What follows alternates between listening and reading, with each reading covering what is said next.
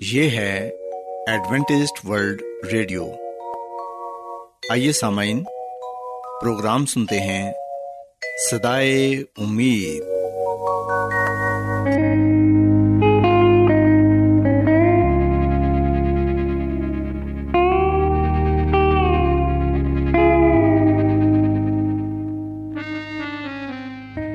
سامعین ستائیس اکتوبر دو ہزار انیس سے ہماری نشریات کی فریکوینسی تبدیل ہو رہی ہے۔ لہذا آپ پروگرام سدائے امید کی نئی فریکوینسی نوٹ فرما لیں۔ پاکستانی ٹائم کے مطابق صبح سات بجے پانچ ہزار نو سو اسی کلو ہرٹس یعنی انچاس میٹر بینڈ پر اور شام سات بجے بارہ ہزار پچیس کلو ہرٹس یعنی پچیس میٹر بینڈ پر اور پھر یہی پروگرام رات نو بجے پندرہ ہزار ایک سو پینسٹھ کلو ہرٹس یعنی انیس میٹر بینڈ پر آپ سن سکتے ہیں۔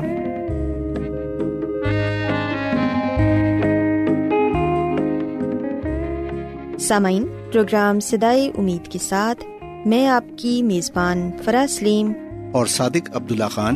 آپ کی خدمت میں حاضر ہیں۔ ہماری طرف سے آپ تمام سامعین کی خدمت میں اداب سامعین، امید کرتے ہیں کہ آپ سب خدا تعالی کے فضل و کرم سے خیریت سے ہیں۔ اور ہماری یہ دعا ہے کہ آپ جہاں کہیں بھی رہیں خدا مند خدا آپ کے ساتھ ہوں اور آپ کی حفاظت اور رہنمائی کریں۔ سامعین، اس سے پہلے کہ آج کے پروگرام کو شروع کیا جائے، آئیے پہلے پروگرام کی تفصیل سن لیں۔ پروگرام کا آغاز ایک گیت سے ہوگا۔ اور اس کے بعد خاندانی طرز زندگی کا پروگرام فیملی لائف اسٹائل آپ کی خدمت میں پیش کیا جائے گا اور سامعین پروگرام کے آخر میں خدا تعالی کے پاکلام سے پیغام پیش کیا جائے گا تو سامعین آئیے آغاز اس خوبصورت گیت سے کرتے ہیں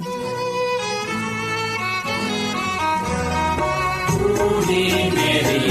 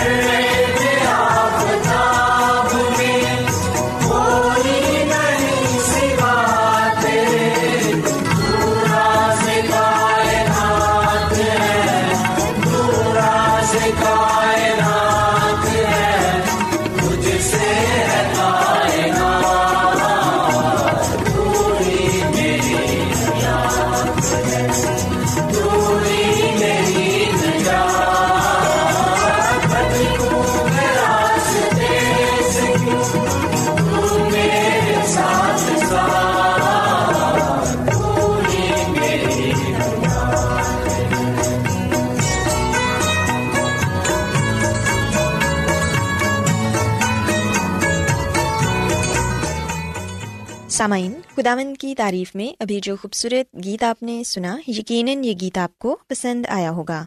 اب وقت ہے کہ خاندانی طرز زندگی کا پروگرام فیملی لائف اسٹائل آپ کی خدمت میں پیش کیا جائے۔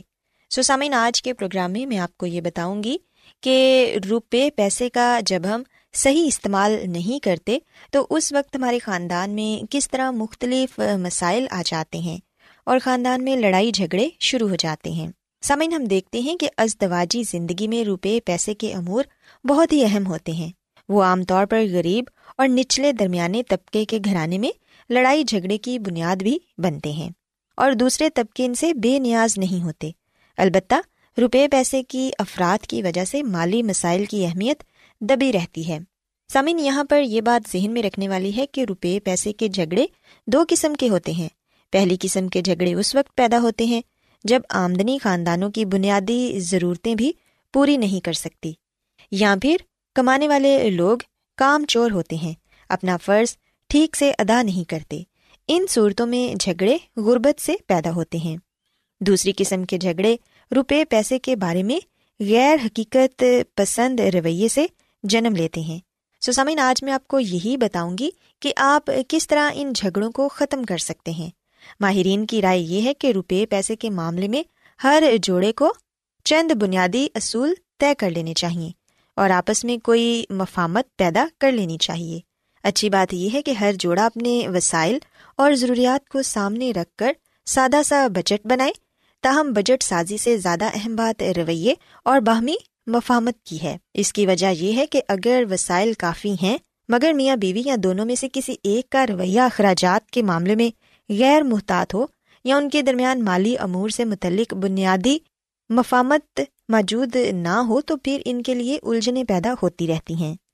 ہم دیکھتے ہیں کہ ہمارے یہاں نو بیاہتا جوڑوں کی بڑھتی ہوئی تعداد اپنی خواہشوں کی فوری تسکین کے لیے وسائل سے زیادہ رقم خرچ کرنے پر مائل نظر آتی ہے۔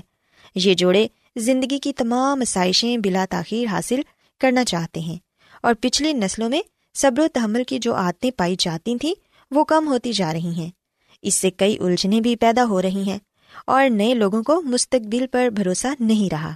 اور وہ بھول جاتے ہیں کہ ہمارے جیسے غریب ملکوں میں آسائشیں تو دور کی بات ہے، ضرورتیں پوری کرنے کے لیے بھی سالوں سال تک انتظار کرنا پڑتا ہے۔ سامعین، ہم دیکھتے ہیں کہ ایسے لوگوں کی تعداد بھی تیزی سے بڑھتی ہے جو بنگلوں، قیمتی موٹروں اور گھر میں مہنگے مہنگے ڈیکوریشن پیسز کو رکھنا چاہتے ہیں۔ وہ دوسری چیزوں کو اپنی انا کی تسکین اور دوسروں کو متاثر کرنے کے لیے ان تمام تر چیزوں کو ضروری سمجھتے ہیں۔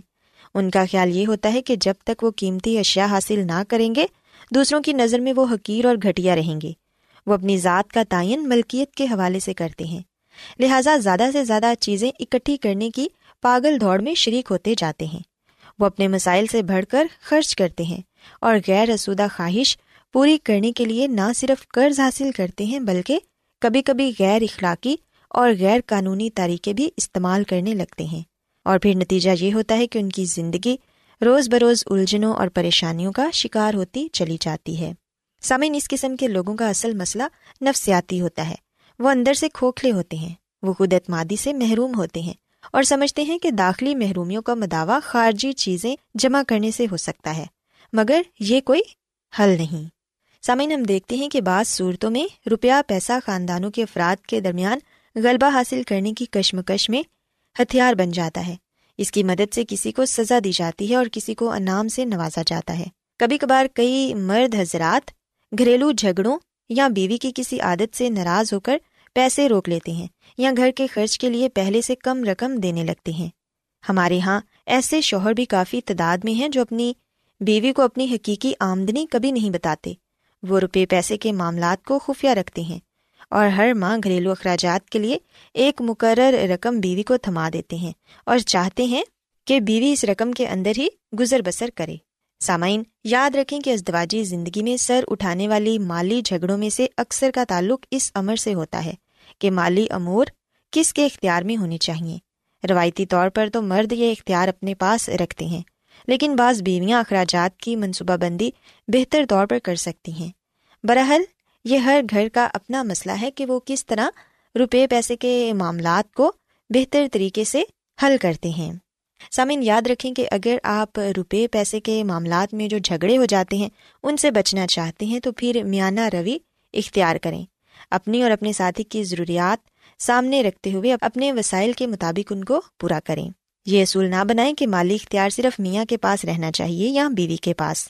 یہ اختیار دونوں میں سے اس کے پاس ہونا چاہیے جو مزاج اور تربیت کے لحاظ سے اس قسم کے اختیار کو استعمال کرنے کے لیے زیادہ موزوں ہیں۔ اس کے علاوہ، شادی کے وقت روپے، پیسے کے معاملے میں دلہا دلہن دونوں کا مزاج، تجربہ اور پس منظر ایک دوسرے سے مختلف ہوتا ہے۔ لہٰذا شادی کے ابتدائی ہفتوں میں ہی دونوں کو اس مسئلے پر ایک دوسرے کے ساتھ کھل کر گفتگو کر لینی چاہیے اور اپنے ماحول اور وسائل کو پیش نظر رکھتے ہوئے چند بنیادی قسم کے اصول طے کر لینے چاہیے۔ سامعین، ہم دیکھتے ہیں کہ اصول، ماحول، وسائل اور ضرورتیں ہمیشہ بدلتی رہتی ہیں۔ سو اس لیے میاں بیوی دونوں کو چاہیے کہ بدلتے ہوئے وقت کے مطابق اپنی زندگی کو گزاریں اور اپنے تمام تر مسائل کو حل کریں۔ آخر میں میں آپ کو یہ کہنا چاہوں گی کہ خداون کی خادمہ مسز ایلن جی وائٹ اپنی کتاب شفا کے چشمے میں ہمیں یہ بتاتی ہیں کہ روپے، پیسے یا کسی اور ملکیت سے بہتر میراث جو آپ اپنے بچوں کو دے سکتے ہیں، وہ صحت مند بدن، تندرست ذہن اور شریفانہ کردار ہے۔ جو لوگ یہ سمجھ گئے ہیں کہ زندگی کی حقیقی کامیابی کا انحصار کس چیز پر ہے، وہ اپنی زندگی میں کامیاب انسان بن سکتے ہیں۔ سو سامعین خداون کی خادمہ ہمیں یہ بتاتی ہیں کہ ہمیں روپے پیسے کو اپنی ملکیت نہیں سمجھنا چاہیے، بلکہ جو نعمتیں خداون نے ہمیں دی ہیں، خاندان جیسی نعمت، بچوں جیسی نعمت اور صحت جیسی نعمت، ان سے ہمیں لطف اندوز ہونا چاہیے، کیونکہ پیسہ تو آنے جانے والی چیز ہے۔ سو اس لیے پیسے پہ لڑائی جھگڑا کر کے کبھی بھی اپنے خاندان کو ناخوش نہ کریں۔ سو سامعین میں امید کرتی ہوں کہ آج کی باتیں آپ کو یقیناً پسند آئی ہوں گی اور یقیناً آج کی باتوں پر عمل کر کے آپ ایک خوشگوار زندگی گزار سکیں گی۔ کیا آپ بائبل کی مقدس پیشن گوئیوں اور نبوتوں کے سربستہ رازوں کو معلوم کرنا پسند کریں گے؟ کیا آپ دنیا کے ایسے رجحانات کے باعث پریشان ہیں جو گہری طریقے کا اشارہ دیتے ہیں؟ ایڈوینٹیسٹ ورلڈ ریڈیو سنتے رہیے، جو آپ سب کے لیے صدائے امید ہے۔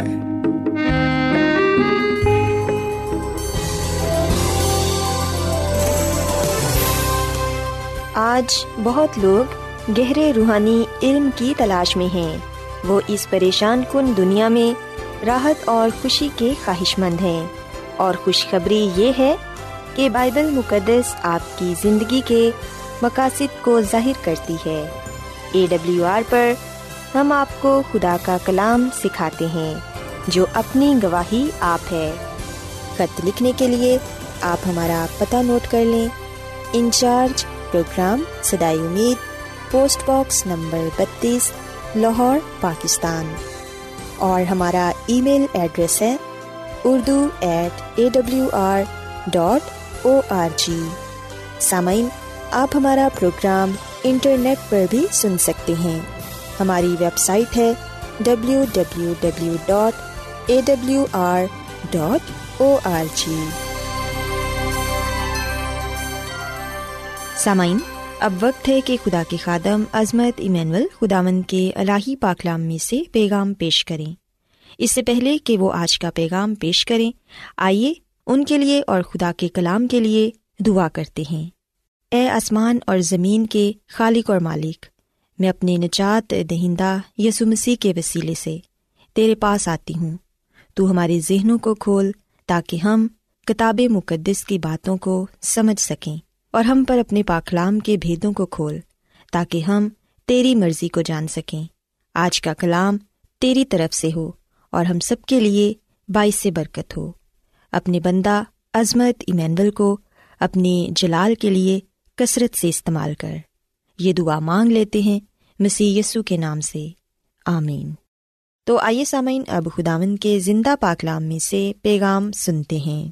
خدا یس مسیح کے نام میں اب سب کو سلام۔ محترم سامعین، اب وقت ہے کہ ہم خدا کے کلام کو سنیں۔ آئے ہم اپنے ایمان کی مضبوطی کے لیے اور ایمان کی ترقی کے لیے خدا کے کلام کو سنتے ہیں۔ سامعین، آج ہم بائبل مقدس میں سے ایک ایسی عبارت پر غورخوز کریں گے جو بائبل کی دوسری عبارت کے متضاد ہے۔ سامعین، بہت سے لوگ یہ حوالہ ضرور پیش کرتے ہیں جب وہ شراب پیتے ہیں۔ ان کا یہ کہنا ہے کہ بائبل مقدس کی یہ آیت اجازت دیتی ہے کہ شراب پیو۔ سامن امسال کی کتاب کے اکتیسویں باپ کی چھٹی آیت میں یہ لکھا ہوا ہے کہ شراب اس کو پلاؤ جو مرنے پر ہے اور میں اس کو جو تلخ جان ہے، تاکہ وہ پیے اور اپنی تنگ دستی فراموش کرے اور اپنی تباہ حالی کو پھر یاد نہ کرے۔ سامن، یہ وہ حوالہ ہے جو خاص طور پر وہ لوگ پیش کرتے ہیں جو شراب کو پسند کرتے ہیں، جو اسے استعمال کرتے ہیں۔ پر میں آپ کو خدا کا خادم ہونے کے ناطے سے یہ بتانا چاہتا ہوں کہ پوری بائبل مقدس اس بات پر متفق ہے اور اسی بات پر ہی زور دیتی ہے کہ شراب ناپاک ہے، گناہ ہے، جو اسے استعمال کرتا ہے، وہ دنا نہیں بلکہ بے وقوف ہے اور وہ خود اپنے بدن کو، اپنے جسم کو تباہ کرتا ہے۔ سامعین، بے شک جب ہم جلدی سے اس تلاوت کا مطالعہ کرتے ہیں یا اسے پڑھتے ہیں تو تاثر یہی پیدا ہوتا ہے کہ شاید یہاں پر اجازت دی گئی ہے اس شخص کو شراب پینے کی جو قریب المرگ ہے یعنی کہ جو مرنے کے قریب ہے، یا اس شخص کے لیے شراب پینا جائز ہے جو ذہنی دباؤ کا شکار ہے۔ جبکہ سامن یہ عبارت اس بات کی اجازت نہیں دیتی کہ شراب پینی چاہیے، بلکہ ہم دیکھتے ہیں کہ یہ عبارت ایک طرح سے یہی بات کہہ رہی ہے کہ شراب پینی نہیں چاہیے۔ سو اس عبارت سے بھی ہم یہ سبق پاتے ہیں کہ شراب پینے سے منع کیا گیا ہے۔ سامعین، جیسا کہ یہاں پر ہم نے پڑھا، جیسا کہ یہاں پر یہ کہا گیا ہے کہ شراب اس کو پلاؤ جو مرنے پر ہے اور میں اس کو جو تلخ جان ہے۔ سامعین، آپ کیا سوچتے ہیں؟ یہ بات مشکل نہیں لگتی کہ ایک مرتے ہوئے شخص کو ایسی چیز پیش کی جائے جو اس کی حالت کو مزید بگاڑ دے؟ کیا یہ ممکن ہے؟ کیا ہم اپنے کسی عزیز کو، کیا ہم اپنے کسی پیارے کو جو مرنے کے قریب ہے کیا ہم اسے شراب پیش کریں گے؟ کیا ہم ایسا کر کے اور زیادہ اس کی حالت خراب نہ کر دیں گے؟ سو ایک مرتے ہوئے شخص کو ایسی چیز پیش کی جائے جو اس کی حالت کو مزید بگاڑ دے، کیا یہ دنائی ہے؟ کیا اس میں عقل مندی ہے؟ ہرگز نہیں۔ سسامن جیسا کہ یہ ممکن ہی نہیں، جیسا کہ یہ درست ہی نہیں کہ ہم مرتے ہوئے شخص کو شراب پیش کر دیں، بجائے کہ اسے فائدہ ہو، اس کی حالت اور مزید بگڑ جائے کیا یہ کام کرنا روا ہے؟ ہرگز نہیں۔ سو جیسا کہ ہم ایسا کر ہی نہیں سکتے، اسی لیے یہ کہا گیا ہے کہ شراب اس کو پلاؤ جو مرنے پر ہے۔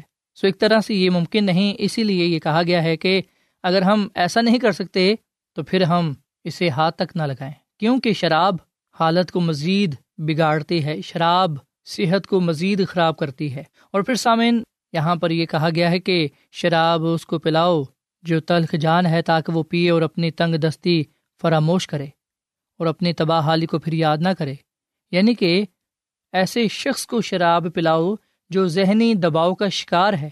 سامن آپ کیا سوچتے ہیں کہ جو ذہنی دباؤ کا شکار ہے، وہ شراب پی کر ٹھیک حالت میں آ جائے گا؟ ہرگز نہیں۔ سامن ذہنی دباؤ والے شخص کو شراب دینا ایسا ہی ہے جیسے کسی ایسے شخص کو نمک دینا جو بلڈ پریشر کا شکار ہو۔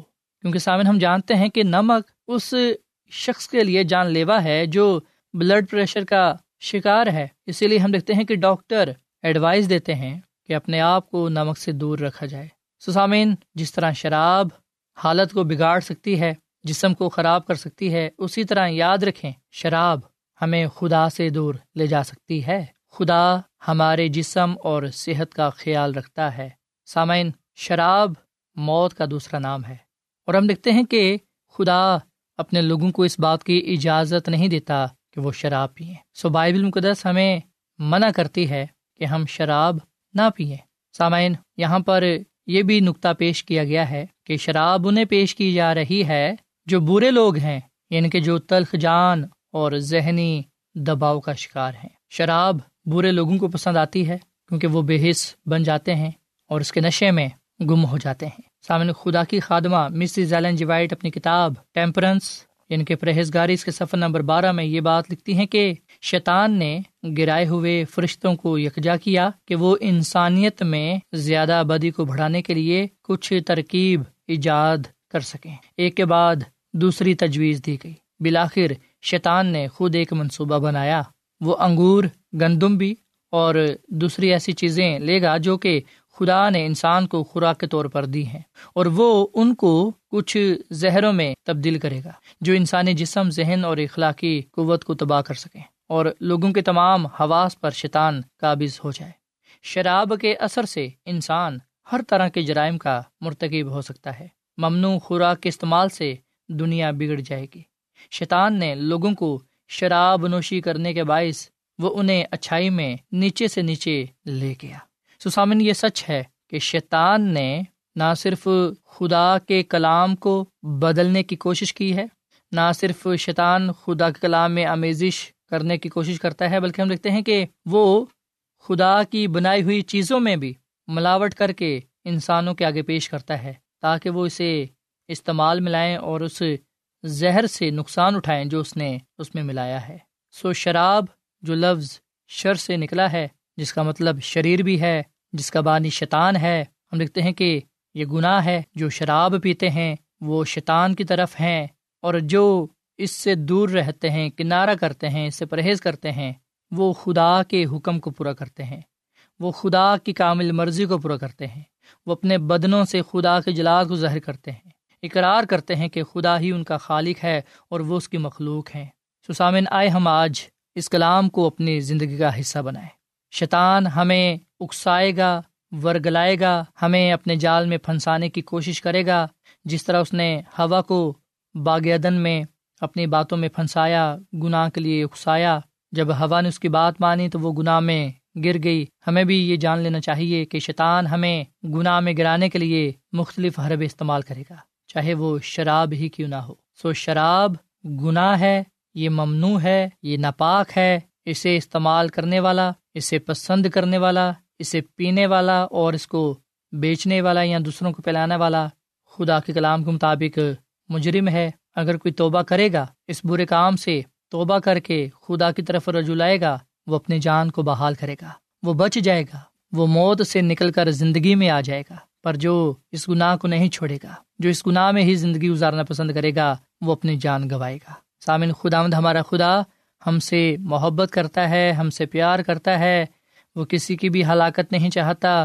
اسی لیے پاکلام لکھا ہے کہ وہ سب کی توبہ تک نوبت چاہتا ہے۔ سو آئیے ہم اس ناپاک چیز سے، گناہ سے دور رہیں جو ہمیں اور ہمارے خاندان کو تباہ کر سکتی ہے۔ خدا نے سختی سے ہمیں منع کیا ہے کہ ہم نہ اسے چھوئیں، کیونکہ اگر ہم نے اسے چھوا تو پھر ہمارا بھی وہی انجام ہوگا جو ہوا اور آدم کا ہوا۔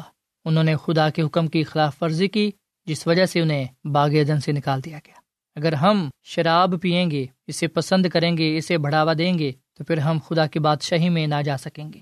سو خدا کے لوگ نہ شراب پیتے ہیں، نہ اسے پینے کی اجازت دیتے ہیں، بلکہ وہ اس سے دور رہتے ہیں، اپنے آپ کو پاک صاف رکھتے ہیں، تاکہ وہ اس دنیا میں جانے جائیں کہ وہ خدا کے ہیں۔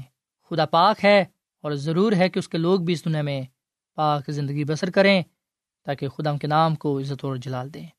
خدا ہمیں اس کلام کے وسیلے سے بڑی برکت دے۔ اے سامن، ہم دعا کریں۔ اے زمین اور آسمان کے خدا، ہم تیرا شکر ادا کرتے ہیں۔ تیری تعریف کرتے ہیں۔ تو جو بھلا خدا ہے، تیری شفقت ابدی ہے، تیرا پیار نرالا ہے۔ اے خدا، ہم تیرا شکر ادا کرتے ہیں تیرے کلام کے لیے، جو ہمارے قدموں کے لیے چراغ اور راک لیے روشنی ہے۔ اے خداوند، اپنے کلام کو سمجھنے کی اور اس پر عمل کرنے کی توفیق تفرما اے خداوند، تیرا کلام ہمیں اس بات کی تعلیم دیتا ہے کہ ہم نشاور اشیاء سے دور رہیں۔ شراب سے دور رہیں۔ جو انہیں ہاتھ لگاتا ہے وہ دنا نہیں ہے۔ اے خداوند، ہمیں ہمت طاقت دے کے ہم اس ناپاک چیز سے دور رہیں، اس گناہ سے دور رہیں، تاکہ ہم پاک حالت میں پائے جائیں۔ اے خداون تو پاک ہے اور تو یہ چاہتا ہے کہ تیرے لوگ بھی اس دنیا میں پاک زندگی بسر کریں۔ ہم تجھ سے تیرا رحم، تیرا فضل مانگتے ہیں۔ تو ہمارے گناہوں کو بخش دے، ہمیں پاک صاف کر، ہمیں تو اپنے جلال کے استعمال کر۔ اس کلام پر عمل کرنے کی توفیق تفرما یہ کلام ہماری زندگیوں میں پھلدار ثابت ہو۔ اس کلام کے وسیلے سے تو ہمیں بڑی برکت دے، کیونکہ یہ دعا مانگ لیتے ہیں اپنے خود آمدی اس مسیح کے نام میں۔ آمین۔ سامعین، ستائیس اکتوبر دو ہزار انیس سے ہماری نشریات کی فریکوینسی تبدیل ہو رہی ہے۔ لہذا آپ پروگرام سدائے امید کی نئی فریکوینسی نوٹ فرما لیں۔ پاکستانی ٹائم کے مطابق صبح سات بجے پانچ ہزار نو سو اسی کلو ہرٹس یعنی انچاس میٹر بینڈ پر اور شام سات بجے بارہ ہزار پچیس کلو ہرٹس یعنی پچیس میٹر بینڈ پر اور پھر یہی پروگرام رات نو بجے پندرہ ہزار ایک سو پینسٹھ کلو ہرٹس یعنی انیس میٹر بینڈ پر آپ سن سکتے ہیں۔ روزانہ ایڈوینٹسٹ ورلڈ ریڈیو چوبیس گھنٹے کا پروگرام جنوبی ایشیا کے لیے اردو، انگریزی، پنجابی، پشتو، سندھی اور بہت سی زبانوں میں پیش کرتا ہے۔ صحت، متوازن خوراک، تعلیم، خاندانی زندگی اور بائبل مقدس کو سمجھنے کے لیے ایڈوینٹسٹ ورلڈ ریڈیو ضرور سنیے۔ یہ ریڈیو آپ کی فکر کرتا ہے۔ ایڈوینٹسڈ ورلڈ ریڈیو کی جانب سے پروگرام سدائے امید نشر کیا جا رہا تھا۔ امید کرتے ہیں کہ آج کا پروگرام آپ کو پسند آیا ہوگا۔ سامعین، ہم چاہتے ہیں کہ آپ اپنے خطوں اور ای میلز کے ذریعے پروگرام کو بہتر بنانے کے لیے ہمیں مفید مشورے دیں اور اپنے اور ساتھیوں کو بھی پروگرام کے بارے بتائیں۔ خط لکھنے کے لیے آپ ہمارا پتہ نوٹ کر لیں۔ انچارج پروگرام سدائے امید، پوسٹ باکس نمبر بتیس، لاہور، پاکستان۔ پتہ ایک مرتبہ پھر سن لیں۔ انچارج پروگرام سدائے امید، پوسٹ باکس نمبر بتیس، لاہور، پاکستان۔ اور سامعین، ہمارا ای میل ایڈریس ہے Urdu at A W R dot O R G. سامعین، آپ ہمارے پروگرام انٹرنیٹ پر بھی سن سکتے ہیں۔ ہماری ویب سائٹ ہے W W W dot A W R dot O R G سامعین کل اسی وقت اور اسی فریکوینسی پر دوبارہ آپ سے ملاقات ہوگی۔ اب اپنی میزبان فرا سلیم اور صادق عبداللہ خان کو اجازت دیں۔ خدا حافظ۔